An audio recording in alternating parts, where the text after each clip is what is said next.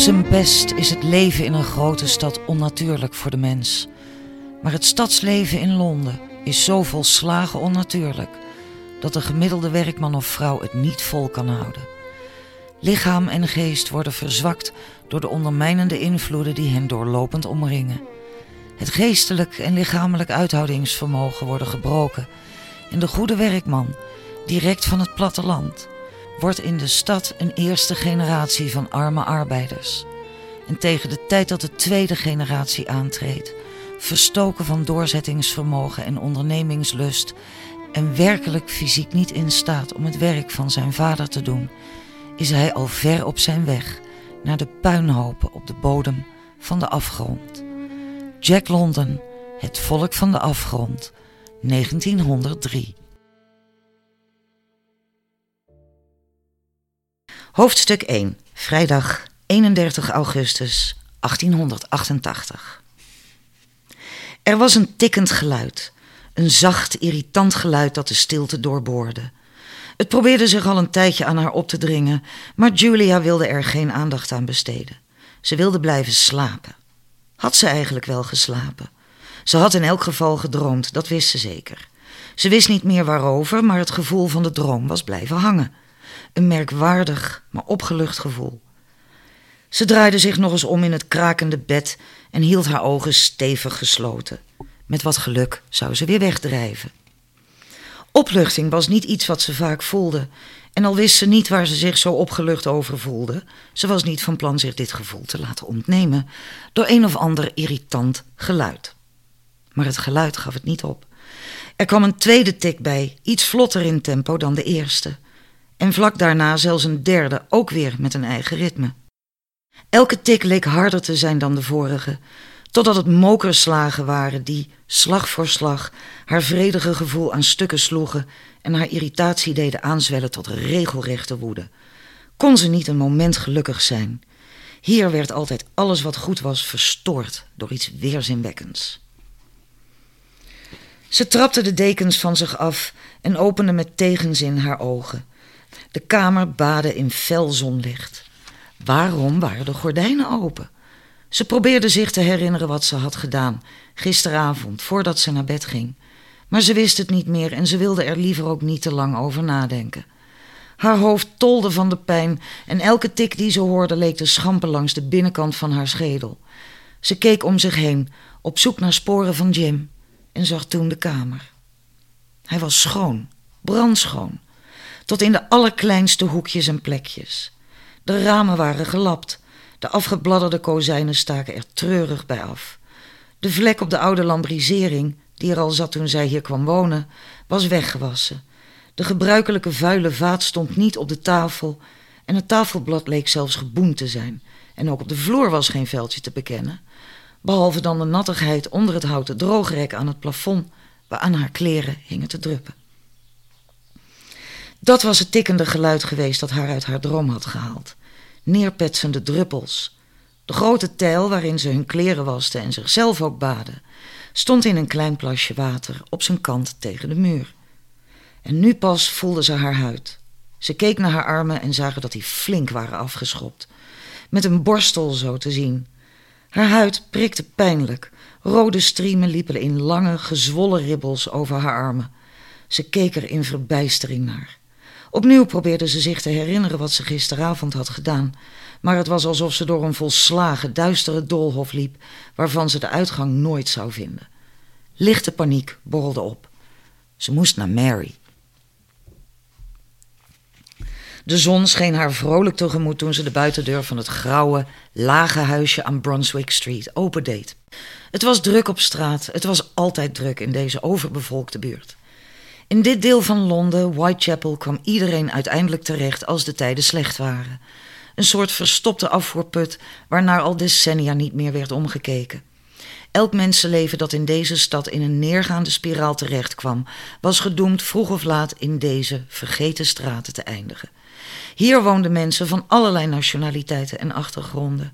Hier liepen dames over de straten, echte dames, met hoeden die bij hun handschoenen pasten en fluwelen handtasjes waaruit rijtuigjes betaald werden. En zij deelden de straat met bedelaars, straathandelaren, prostituees, dronkaards en meer van dat soort volk. Dit was een wijk van extreme in alle opzichten. Er zaten hier genoeg bedrijven om ervoor te zorgen dat er een redelijke mate van welvaart was voor sommigen. Maar die bedrijvigheid trok meer mensen aan dan er nodig waren, zodat het oosten van Londen vooral bekend stond als één grote overbevolkte achterbuurt. Een doolhof van gevaarlijke straten en stegen waar fatsoenlijke mensen niets te zoeken hadden. S'avonds trok er vanaf de rivier vaak een vies ruikende klamme mist op, die de straten veranderde in een spookwereld waar men eerder het monster uit Mary Shelley's Frankenstein zou verwachten tegen te komen, dan gewone alledaagse mensen. En overdag kon zelfs het stralendste zonlicht weinig verbeteren aan de ergste plekken van verval en vervuiling. De straten die beklinkerd waren met lompe kasseien, waar elke dag honderden hand- en paardenkarren met veel geraas overheen gingen, waren altijd vuil van stront en modder. Kamers waren overbevolkt. Hele gezinnen woonden soms in een hok van maar een paar vierkante meter. En dat was nog redelijk normaal. Kamers werden soms zelfs in delen verhuurd, zodat mensen slechts een hoek hadden om te bewonen of in wisseldienst. De ene bewoner kwam thuis als de ander naar zijn werk ging. Dat zij en Jim met z'n tweetjes een hele kamer bewoonden, was nog best welvarend, vergeleken met sommigen in deze buurt.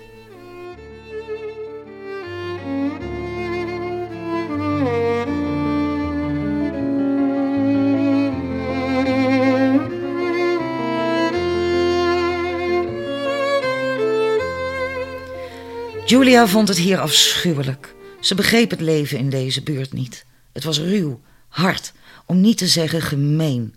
Voor zover ze kon bedenken, moest dit wel haak staan op wat God had bedoeld met de schepping. Het leven was hier soms amper meer menselijk te noemen, maar eerder beestachtig, zoals troepen verwaarloosde honden leefden. Dicht opeengepakt, elkaar bijtend en beschermend, alles vanuit dezelfde ellende. Wanhoop en doelloosheid werden vervangen door kortstondig plezier, waardoor gaans veel gin mee gemoeid was. En men leefde kleingeestig, van het ene moment naar het volgende. Een hele dag was vaak al te lang om te overzien. Ze woonde hier pas een klein jaar, maar ze was nog steeds niet gewend aan het merkwaardige mengsel van botheid en pragmatisch medeleven dat mensen hier bezaten. Buurvrouwen konden elkaar op straat soms voor de meest vreselijke dingen uitmaken, elkaar kijvend de haren uit het hoofd trekken. Maar als de een zonder eten voor haar koters zat, aarzelde de ander niet om haar brood te delen. Julia begreep dat niet. In het dorp waar zij vandaan kwam woonden hoofdzakelijk boeren. Eenvoudig, trots volk dat voor zichzelf zorgde. Dat liever dood zou gaan van de honger dan de hand te moeten ophouden bij anderen en zo zichzelf zou moeten vernederen. Afhankelijkheid van anderen was hier noodzakelijk. Onvermijdelijk zelfs. Delen met een ander als je wat bezat zorgde ervoor dat je wat terugkreeg als je zelf eens niks had. En dat laatste gebeurde voor de meeste mensen vaker wel dan niet. Het stonk vandaag. Ze was gewend dat het in hun straat naar gebak rook, want in de straat achter Brunswick stond een koekjesfabriek. De halve buurt, Jim ook, werkte er. Ze vond het bijna misdadig om zo'n verrukkelijke geur te verspreiden over de hoofden van mensen die zich een luxe als koekjes vrijwel nooit konden veroorloven. Maar aan de andere kant was het eilandje van gebakslucht iets om dankbaar voor te zijn in deze gore buurt, waar het eigenlijk altijd wel naar iets stonk. Maar vandaag rook het wel heel erg smerig en niet alleen in hun straatje. Op weg naar Mary rook ze die vieze lucht overal. Een vettige roetlucht die op de wind meekwam vanaf de rivier. Alsof er iets enorms lag te smeulen. Mary zou het wel weten. Die was altijd van de laatste nieuwtjes op de hoogte. Moeder liep een stuk met haar mee. Moeder was er vaak, de laatste tijd. Het was begonnen nadat vader doodging, toen ze naar Londen moest. Ze was nooit echt alleen, omdat moeder zomaar op kon duiken op de meest onverwachte plekken en momenten. Vroeger, toen Julia nog bij Madame Marjorie woonde, was moeder er om haar te helpen, als ze overstuur was van een klant of als ze zich verdrietig voelde. Moeder streelde haar haar en zong liedjes voor haar, vertelde haar sprookjes en verhalen en zei dat het allemaal goed zou komen. Het had altijd geholpen. De andere meisjes in de slaapkamer dachten dat ze in zichzelf praten, maar zij wisten niets van moeder. En Julia vertelde het ze ook niet. Moeder was van haar. Een terugkerend rustpunt in een ontworteld bestaan. Er was geen thuis. Niets om naar terug te keren, zelfs niet met hangende pootjes of een beschaamd gemoed. Thuis was een stil moment, de slaapkamer voor haarzelf alleen, de illusie van ergens anders zijn en moeder die beschermende armen bood om in weg te kruipen. Thuis duurde altijd veel te kort. Jim's kamer, waar ze sinds een paar maanden woonde, was ook maar gewoon een kamer. Het riep geen enkel gevoel op van hechting of veiligheid. Het was een verblijfsplek. Maar hier in Whitechapel kwam moeder nog vaker langs. Vandaag leek ze verdrietig te zijn. Ze sprak niet veel en keek af en toe hoofdschuddend naar haar. Julia werd er gespannen van. Wat is er? vroeg ze, maar moeder glimlachte en zei alleen maar: Het is mooi weer, vind je niet? Het was een mooie dag, prachtig laat zomerweer. Maar Julia wilde veel liever weten waarom moeder zo treurig keek. Moeder zweeg in alle talen en Julia wist dat ze het nooit zou zeggen. Dat het te lelijk was voor de oren van een klein meisje zoals zij, dat nog troost nodig had en het liefst in slaap gezongen werd. Dan maar over het weer praten, als moeder dat graag wilde. Alleen jammer dat het zo vies ruikt, zei ze als antwoord op moeders opmerking. Haar armen schrijnden nog steeds pijnlijk. Ze wilde er niet aan denken. Moeder neuriede een kinderliedje, Julia zong gezellig zachtjes mee en samen wandelden ze door Commercial Road, verlangend kijkend naar etalages waar de meest verleidelijke koopwaar werd aangeboden, alsof er geld genoeg was in de wereld. Samen genietend, zoals moeders en dochters dat nu eenmaal deden.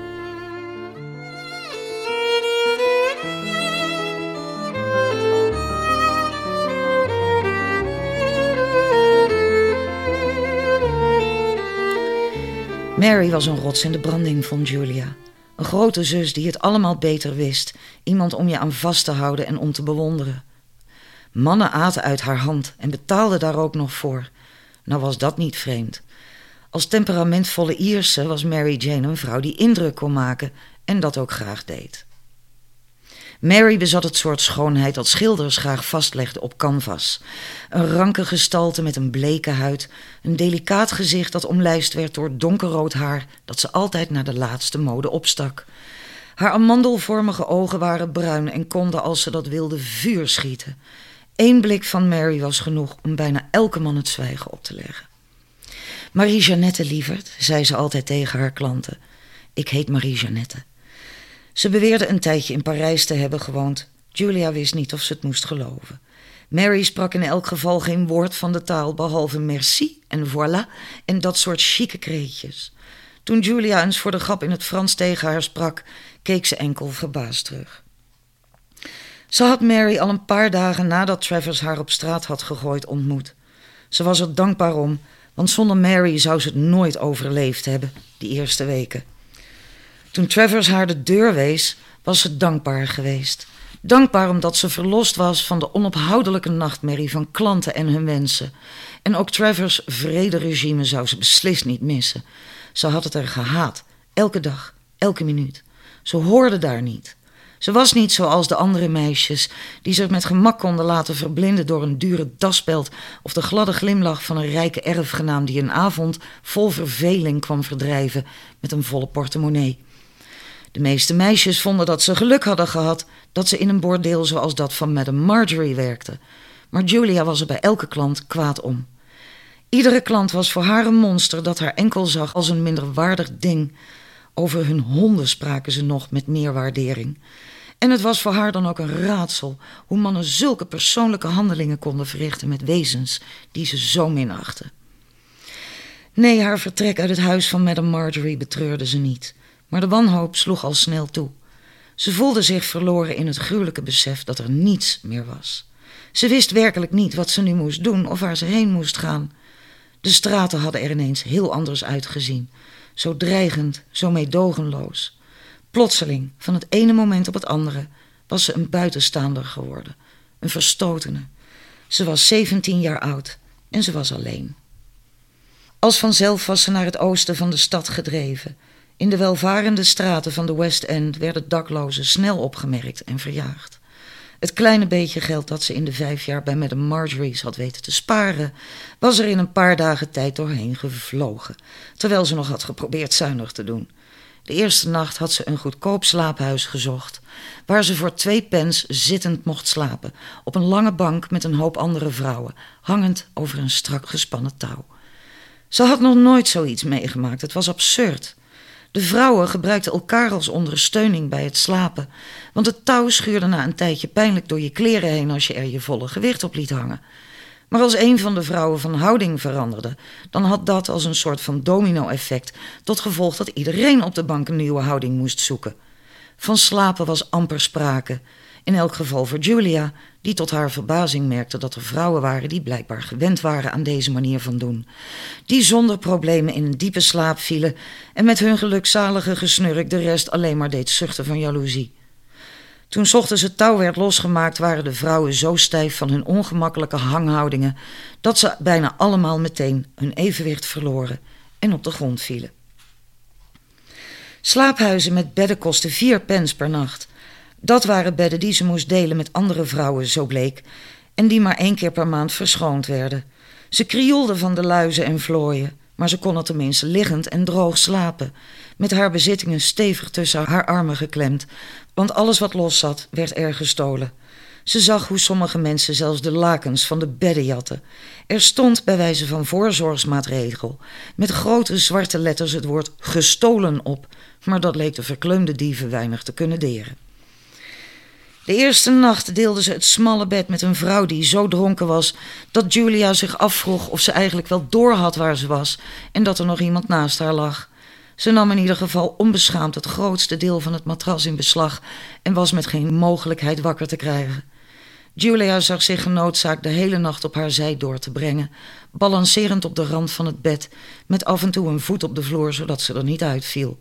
Maar het was er tenminste warm, met nog een vrouw naast zich. Al stonk ze dan verschrikkelijk naar zweet en kostte het Julia moeite bij zo'n sterke drankadem in slaap te vallen. Het was behagelijk warm. Ze had een dak boven haar hoofd. En toen het haar lukte om niet aan al dat ongedierte te denken en ze gewend was aan het ruwe laken, kon ze zich eindelijk wat ontspannen. Moeder kwam nog even langs om haar te aaien en een zacht liedje te zingen. Het voelde bijna huiselijk, bijna veilig. Het was altijd moeder die haar er doorheen hielp en die ervoor zorgde dat thuis een begrip was dat ze als het ware met zich mee kon dragen, al was het dan een schamel compromis. Moeder hield de muren van thuis omhoog door ervoor te zorgen dat de buitenwereld op een kleine afstand bleef, nooit helemaal binnendrong. De muren die moeder optrok boden uiteindelijk net zoveel fictieve veiligheid als echte muren dat deden. Het was maar een korte afstand van binnen naar buiten en stenen muren konden bedriegen, konden de schijn van eeuwigheid oproepen, terwijl ze in luttele minuten konden worden weggevaagd. Moeder zat diep in haar veel dieper dan de veiligheid van de muren van een huis ooit zouden kunnen zitten en kon nooit worden weggevaagd. Moeders zachte handen en troostende stem waren werkelijk eeuwig en altijd. En tot nu toe waren muren steeds van tijdelijke aard gebleken. Moeders handen waren veiliger.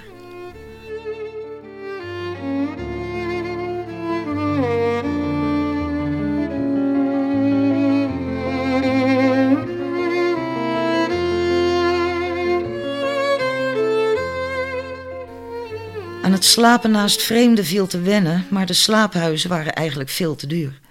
Na een weekje of wat was haar geld op, had ze geen werk gevonden en besefte ze dat haar dankbaarheid om weg te zijn uit het bordeel van Madame Marjorie een vergissing was geweest. Ze was er hier nog slechter aan toe, terwijl ze net zo weinig keuzes had als eerst. Ze zou terug naar dat gehate werk moeten, wilde ze eten en droog kunnen slapen. Ze had geen idee hoe het hier in zijn werk ging. Bij Madame Marjorie waren er kamers geweest die voorzien waren van allerlei comfortabel en schoon meubilair, zoals een bed en een badkuip achter een kamerscherm. Hoe moest dat dan in een steeg die vol stond met tonnen en kratten en waar niets dan vuiligheid op de grond lag? Ze had er geen enkele voorstelling bij. Haar hersens weigerden een dergelijke afbeelding op te roepen en eigenlijk vond ze dat niet erg.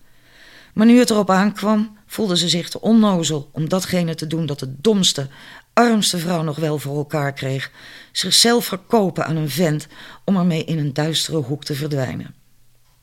Ze wist niet eens hoeveel ze ervoor moest vragen. En waarom zou een man geïnteresseerd zijn in een verwerpelijk wezen zoals zij en geld betalen voor haar?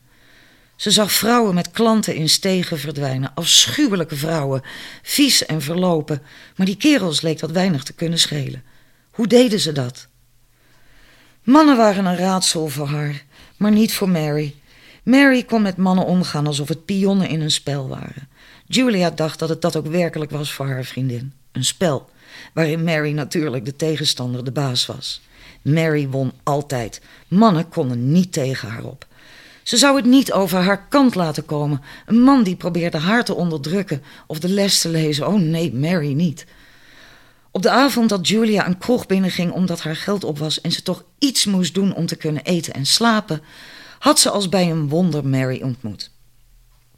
Ze was naar een pub gegaan waar redelijk wat mannen zaten en was in een hoek gekropen waar ze niet te veel op zou vallen. Ze wist dat het niet verstandig was nu ze juist op zoek was naar een klant, maar ze wilde het toch zo lang mogelijk uitstellen. Ze was doodsbang. Een man was op haar afgekomen, een zwaar beschonken man van indrukwekkende afmetingen, en was plomp verloren naast haar gaan zitten. Ze had niet eens durven bewegen. Hij bleek een echte lomperik te zijn die, toen zij hem geen antwoord gaf op zijn onbeschofte vragen, haar voor de hele kroeg te kijk zette met haar verlegenheid. Er gaat nog straks gezellig worden met Daisy hier, jongens, riep hij naar zijn maten. Die zegt er geen een. Des te makkelijker. Erop en eraf, hé mannen. De mannen lachten en keerden zich weer naar hun bier. Ik zou juist zeggen dat het getuigt van haar goede smaak, Bernie, dat ze niks van je wil weten. Een jonge vrouw met dik rood haar zat achter een tafeltje niet ver van de ingang en keek de man naast Julia minachtend aan. Ik bedoel, is het te veel gevraagd af en toe eens een natte lap door die gore nek van je te trekken? Je kan de aardappelen poten. Dit lag pas echt goed bij de mannen. Bernie werd weggetrokken bij Julia en kreeg als troost van zijn maten een biertje aangeboden, terwijl ze hem nog steeds recht in zijn gezicht uitlachten. Hij had zich door een vrouw laten klempraten. Hij keek er vuil bij en wist niet hoe snel hij, na het uitdrinken van zijn glas, de kroeg uit moest komen. Toen hij het tafeltje van de vrouw passeerde, zei hij luid: Hoer! Ze hief haar glas, boog haar hoofd alsof ze een compliment in ontvangst nam en antwoordde, koeltjes glimlachend: Het enige soort vrouw dat jij kunt krijgen. Terwijl de deur achter Bernie dichtklapte, zaten zijn maten alweer te lachen. De vrouw kreeg een vers glas gin aangeboden waarmee ze naar Julia liep. Hier, het ziet eruit alsof je het harder nodig hebt dan ik. Ze zette het glas neer en stak haar hand uit. Mary heet ik. Mary Jane Kelly.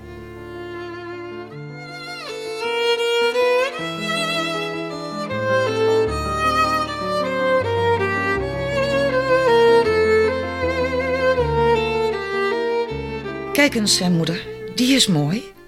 Ze wees naar een etalage waarin paspoppen opgesteld stonden. De pop waar haar moeder naar wees droeg een eenvoudige grijze rok met een zwarte band langs de zoom en een witte kanten blouse met een ingewerkt motief van krullende ranken. De mouwen waren licht poffend ingezet, waardoor ze ruim en mooi plooiend naar beneden vielen en sierlijk uitkwamen in brede manchetten die strak om de pols gedragen moesten worden. De boord was versierd met elegant borduurwerk in wit garen, genaaid in volmaakt regelmatige steken. Moeder keek er verlangend naar. Die zou jou mooi staan. Julia keek er ook naar. Het was het witste wit dat ze in jaren had gezien. Het ragfijne kant leek haast licht te geven. Ze hoefde niet naar het kaartje dat eraan hing te kijken om te weten dat het een onbereikbaar kledingstuk was. Maar mooi, ja, mooi was het wel. Veel te mooi voor iemand zoals zij. Ze trok moeder weg van de etalage voordat ze zelf ook naar die blouse ging verlangen. Kom, anders kom ik nooit bij Mary aan. En moeder liep alweer mee. Mary deed de deur open voor Julia en gebaarde dat ze binnen moest komen. Wil je thee? Julia keek in verbazing naar de spullen die op de tafel lagen: brood, boter, thee, suiker, spek, lampolie. Heeft Josie weer werk? vroeg ze. Voor twee weken maar. Hij werkt aan de nieuwe brug die ze aan het bouwen zijn bij de Tower. Wil je ook een boterham? Julia knikte gretig. Warme thee en iets te eten, dat klonk lekker. Mary kookte water en sneed eens langs het brood, smeerde er een royale laag boter op en gaf hem aan Julia. Eten jij? Je ziet er weer veel te moe uit. Julia pakte het brood dankbaar aan. Ze gingen aan de tafel bij het smalle raam zitten, Mary languit op haar elleboog leunend en luigapend, terwijl ze af en toe in haar hete thee blies. Is Jim al terug? Ze keek kritisch naar Julia's gezicht, dat nog de sporen droeg van de ruzie die ze met Jim had gehad op de avond dat hij wegging. Gisteren had Mary er luidkeels schande van gesproken. Vandaag zweeg ze er gelukkig over. Julia schudde haar hoofd. Ach, meid, wat kan jou het schelen, zei Mary met een wuivend handgebaar. Hoef je je door hem tenminste ook niet te laten bepotelen. Lekker rustig. Het kon haar eigenlijk ook niet veel schelen. Hij verdween wel vaker voor een paar dagen en hij kwam ook altijd weer terug. Ze zat er niet over in. Jim ging zijn eigen gang en als hij thuis kwam, verwachtte hij dat alles was alsof hij nooit weg geweest was. Ze wist niet waar hij heen ging en ze wilde het ook niet weten. Wat had het met haar te maken? En wat Mary zei was waar. Ze miste Jim niet als hij weg was. Hij zocht het maar uit in zijn eentje. Ze had niet eens zin om aan hem te denken. Heeft er iets in brand gestaan vannacht? Mary was verbaasd over haar vraag. Heb je er dan niks van gemerkt? vroeg ze. Waarvan? Mary keek haar ongelovig aan. Julia voelde zich meteen heel erg dom. Had ze dan moeten weten waar die stank vandaan kwam?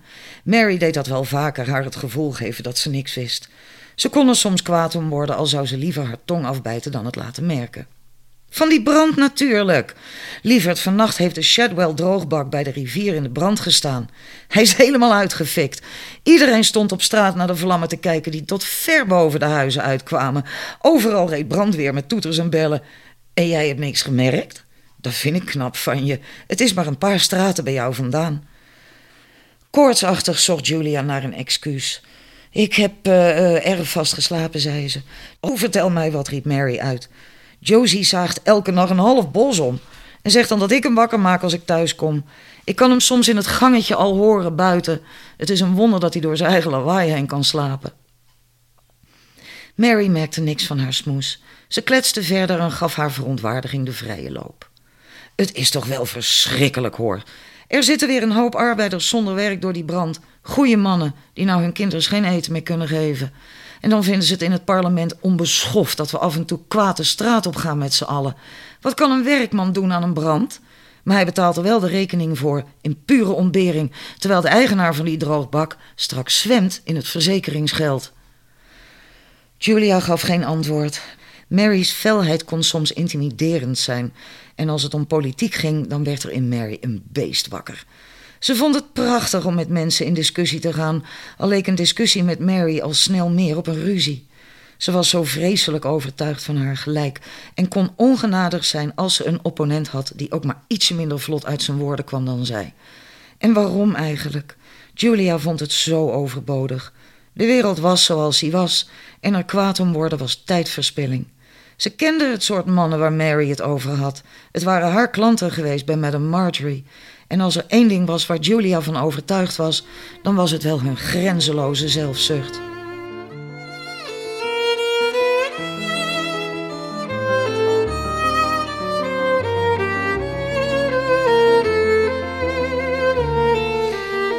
Mary, ben je thuis? Een schorre vrouwenstem klonk aan de andere kant van de deur. Mary draaide geïrriteerd met haar ogen. De bovenbuurvrouw fluisterde ze tegen Julia, terwijl ze tegelijkertijd naar haar voorhoofd wees. Zo gek als een tol. Niks van aantrekken. Kom maar binnen, Liz. De deur is van de knip, riep ze terug zonder op te staan. De deur ging meteen open en er kwam een magere vrouw binnen van een jaar of veertig met een zuur, verweerd gezicht en vettig grijs haar dat in iele vlechtjes over haar borsten hing. Een hoedje zonder bovenkant dat ze zo te zien op goed geluk had vastgespeld, wiebelde zielig bovenop haar hoofd. Haar kleren waren zo vaak gelapt dat het een bonte verzameling van aaneengenaaide kleurige rechthoekjes was geworden en haar schoenen, versleten mannenkistjes, waren veel te groot.